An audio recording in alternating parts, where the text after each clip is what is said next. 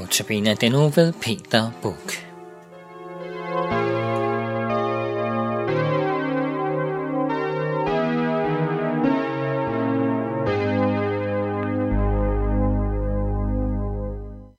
Det er nu den øh, fjerde udsendelse i Notabene i den her uge her lige efter pinse, hvor jeg tog udgangspunkt i pinsen, hvor disciplene pludselig bliver anderledes.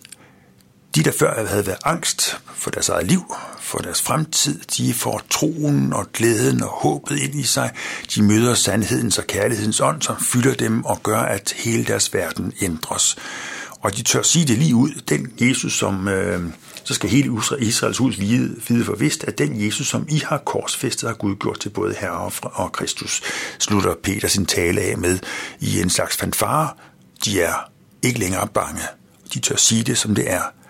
Og så spørger folk, hvad de skal gøre, og jamen, de skal vende deres blik imod Jesus. Noget i den retning ville de kunne sige i hvert fald.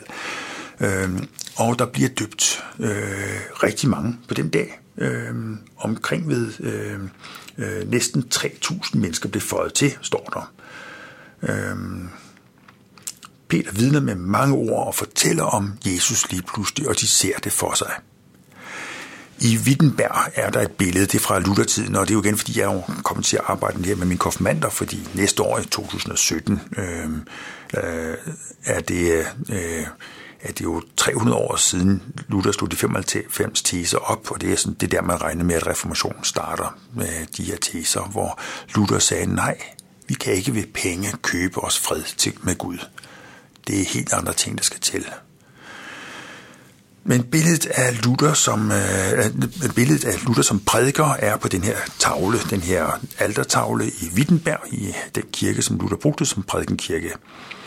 Og øh, der står Luther og prædiker og peger hen, og midt i billedet er Kristus som korsfæstet. Han hænger på et kors, som lige går op til kanten af billedet. Og øh, der er fuld fart over det til tøjet, det blaffer omkring kroppen på Jesus der. Og på den modsatte side, altså hvis man ser billedet for sig, så Luther til højre. Midt i centrum er Kristus som korsfæstet for vores skyld. Altså Luther gør sådan det, det som pinse, skete pinsedag. Øh, der skal hele Israels hus vide for vist, at den Jesus, som I har korsfæstet, har Gud gjort til herre. Og der står Luther og fortæller, at Jesus blev korsfæstet for vores skyld. Og overfor i samme plan, og det er det, som er lidt fascinerende for mig, fordi øh, menigheden er ikke under Luther, men de er i samme plan i øjenhøjde. Der står en menighed, nogen kigger til det ene sted, nogen til det andet sted, men det er som om, de ikke kigger på Luther, de kigger på Jesus. Altså, den her Jesus, som står midt i billedet. Øhm, I virkeligheden, hvis man ser altertavlen, så er det som om Jesus øh, ser lidt svag og, og lille ud, men øh, det er ham, der bærer hele den store konstruktion ovenpå. I, øh, altså, han er den underste firkant, og så er en stor kvadrat ovenpå, og så to sidefløje på, og så en top. Øh, og der på toppen, der står der så, at ingen kan lægge en anden grundvold, end den, der er lagt, Jesus Kristus et citat fra, fra 1. Korintherbrev kapitel 3, hvor Paulus netop fortæller om, at, at, vi, at der er en vej til frelse. En måde at komme fri fra sin synd og sin skyld på, det er Jesus Kristus. Denne altertavle her øh, er blevet øh, lidt et kendemærke for mig i den senere tid. Når vi prædiker Jesus som korsfæstet, så, så er det jo ikke... Altså, øh, ret tit så ser man for sig en, øh, en præst, der står på en prædikestol højt hævet over folk og taler ned til mennesker. Og øh, meget kommunikationsteori har jo egentlig bygget på det felt, at, at vi, øh, vi skal fyldes på. Ikke? At vi kommer ind i kirken for at blive fyldt med, med, øh, med, øh, med, med Guds ord. Og øh, hvis du igen husker til pinsedag, de blev ikke fyldt med Guds ord eller med prædiken, prædiken de blev fyldt med Helligånden og det er en ganske anden sag. Men vi har sådan det her lidt stomatiserende øh, fornemmelse af, at, at vi, skal, øh, vi skal fyldes på, når vi kommer til gudstjenesten. Øh, men i billedet i Wittenberg, der ser vi Luther, han taler direkte lige ud til folk.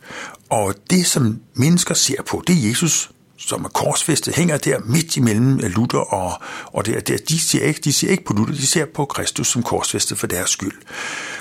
Og den... Øh, måde at, at se prædiken og gudstjeneste på, er egentlig meget mere fascinerende, end at du går til undervisning, fordi ja, ja, hver kan jo sætte sig ned og prøve at lære uden at det, som, det, altså, det er jo din gamle skole, ikke? Altså, terpe, og du skal skrive af det, som læreren skriver på tavlen, og så, når du kan det, så får du en høj karakter. Øh, men det virker bare ikke i Guds rige. Så her, der, der er nogen, der kalder det det tredje rum. Det vil sige, Luther fortæller efter bedste evne om sin tro på Jesus. Og han er en dygtig fortæller. Men menigheden er dygtige tilhørere, og de kommer med deres forudsætninger, og de ser det for sig. Det Luther øh, taler om, sætter noget i gang hos dem. Så pludselig så forstår de noget, de ikke forstod før. Og de ser det for sig, og så bliver Kristus levende. Og hans kærlighed går ind i deres liv. Og den Kristus, som det korsfæstede, som de var med til, for grund af deres sønder, den her historie står midt i blandt. Det er ikke længere fortiden, det er ikke jøderne, der gjorde det, men det er blevet en del af deres nutid. Ham har Gud gjort til deres frelser, og der møder de ham øh, som den, der giver evigt liv. Så vi har et helt andet forhold. Øh, det tredje rum er der, hvor mine tanker og øh, mødes af præstens tanker øh, i en samtale. Hvis præsten er ordentligt forberedt, så bliver jeg inspireret til at tænke videre.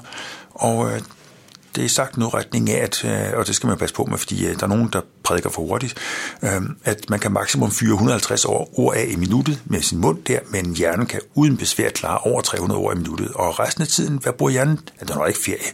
Den er bare i gang med at bearbejde alle de ting, som kommer fra en selv i en stor dialog, hvor Gud Helligånd taler ind i vores hjerte. Pinse, det er jo, at Gud gjorde noget langt større end det, som Peter sagde. Peter holdt en pinsetale, men det var Helligånden, der ændrede folk, så der 3.000 blev døbt den dag.